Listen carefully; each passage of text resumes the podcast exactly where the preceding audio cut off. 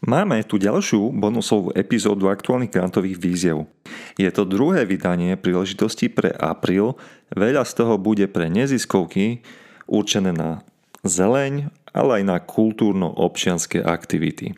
Začíname. O projekt na zeleň v mestách môžu žiadať aj bytovky či obce. Ministerstvo investícií, regionálneho rozvoja a informatizácie Slovenskej republiky zverejnilo výzvu zameranú na viac zelene v našich mestách, od veľkých verejných parkov až po predzáhradky medzi bytovkami na sídliskách. Na celú výzvu je vyčlenených 17 miliónov eur a projekty môžu predkladať najmä obce a mesta, kraje, vysoké školy, mimovládne organizácie, ale aj spoločenstva vlastníkov bytov a nebytových priestorov. Uzavretie prvého kola príjmania žiadosti je stanovené na 28. maja 2021. Určite je lepšie podať žiadosť čím skôr, nakoľko po vyčerpaní prostriedkov sa výzva proste uzavrie. Financujte z norských fondov svoj projekt na spoluprácu. Opäť Ministerstvo investícií ako správca tzv. norských fondov zverejnilo výzvu na podporu online spolupráce medzi Slovenskom a Norskom a táto výzva je s celkovou alokáciou 200 tisíc eur. Čas na žiadosti je stanovený do konca roka, ale vzhľadom na to, že sa dá žiadať na jeden projekt až do 50 tisíc eur, odporúčame požiadať jednak čo najskôr a jednak podať kvalitný zámer, pretože prostriedky sa môžu rýchlo minúť. A ako to už väčšinou býva, schvália len tie najkvalitnejšie projekty. Ešte spomeniem k tomu, žiadať, toto je určené podľa dvoch druhov spolupráce, pod touto výzvou a to je buď v rámci tzv. politickej a inštitucionálnej spolupráce, kde sú oprávnené žiadať o príspevok všetky verejné subjekty, profesijné združenia, akademické inštitúcie a inštitúcie s osobitným verejným poslaním, ktoré sú zriadené na Slovensku alebo v Norsku. A potom v rámci tej druhej roviny, v rámci kultúrnej spolupráce, sú oprávnené žiadať o príspevok všetky právnické osoby, ktoré sú zriadené na Slovensku alebo v Norsku. Ako to už možno tušíte, tak každý slovenský žiadateľ musí mať aspoň jedného partnera z Norska a naopak. Aby sme to zjednodušili, v praxi táto spolupráca pozostáva napríklad zo série workshopov, konferencií, online prednášok alebo okrúhlych stolov, online zberu dát a podobne. Preferované sú ale komplexné a dlhodobejšie iniciatívy, nie také jednorázové. Výzva je otvorená do konca roka, do 31. decembra, ale znovu, treba si žiadosť podať čo najskôr, pretože po vyčerpaní prostriedkov sa môže výzva uzavrieť aj skôr. Grantová výzva pre obyvateľov východného Slovenska. Mimo vládky z Košického a Prešovského kraja sa môžu uchádzať o financie na regionálne prispenie k ozdraveniu životného štýlu a k športovému vyžitiu, stretávaniu sa ľudí a k aktívnemu tráveniu voľného času alebo rozvoju nekomerčnej kultúry a tvorivosti. Aby som to zhrnul, tie aktivity sú rozdelené na zdravý životný štýl, voľný čas a kreativitu.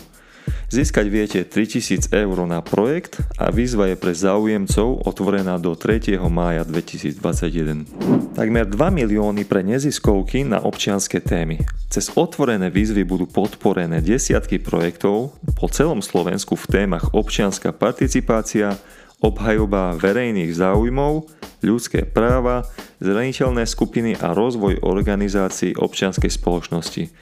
Žiadať môžete od 5 do 100 tisíc eur, to závisí od typu výzvy, je ich 5 a v podstate kopírujú oblasti, ktoré som pred chvíľou spomínal. Keďže nie sme v telke, ale v podcaste, tak ja to zopakujem.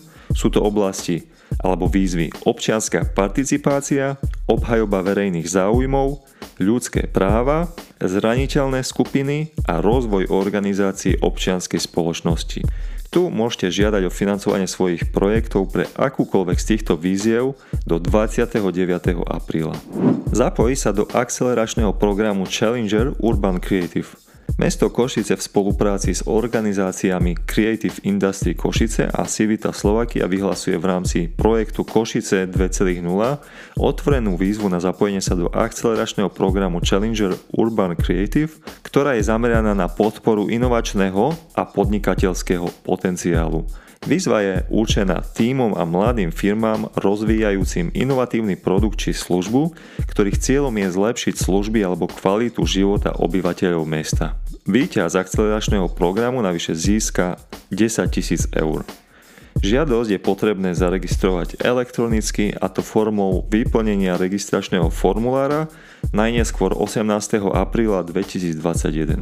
Z víziev by som ešte spomenul možnosť prihlásiť sa do Gazel akcelerátora, ktorý riadi EIT Manufacturing, no a aj keď ide o nefinančnú podporu, ja by som to nepodceňoval, väčšinou vám takýto typ podpory ušetrí množstvo energie, času a aj omylov v budúcnosti.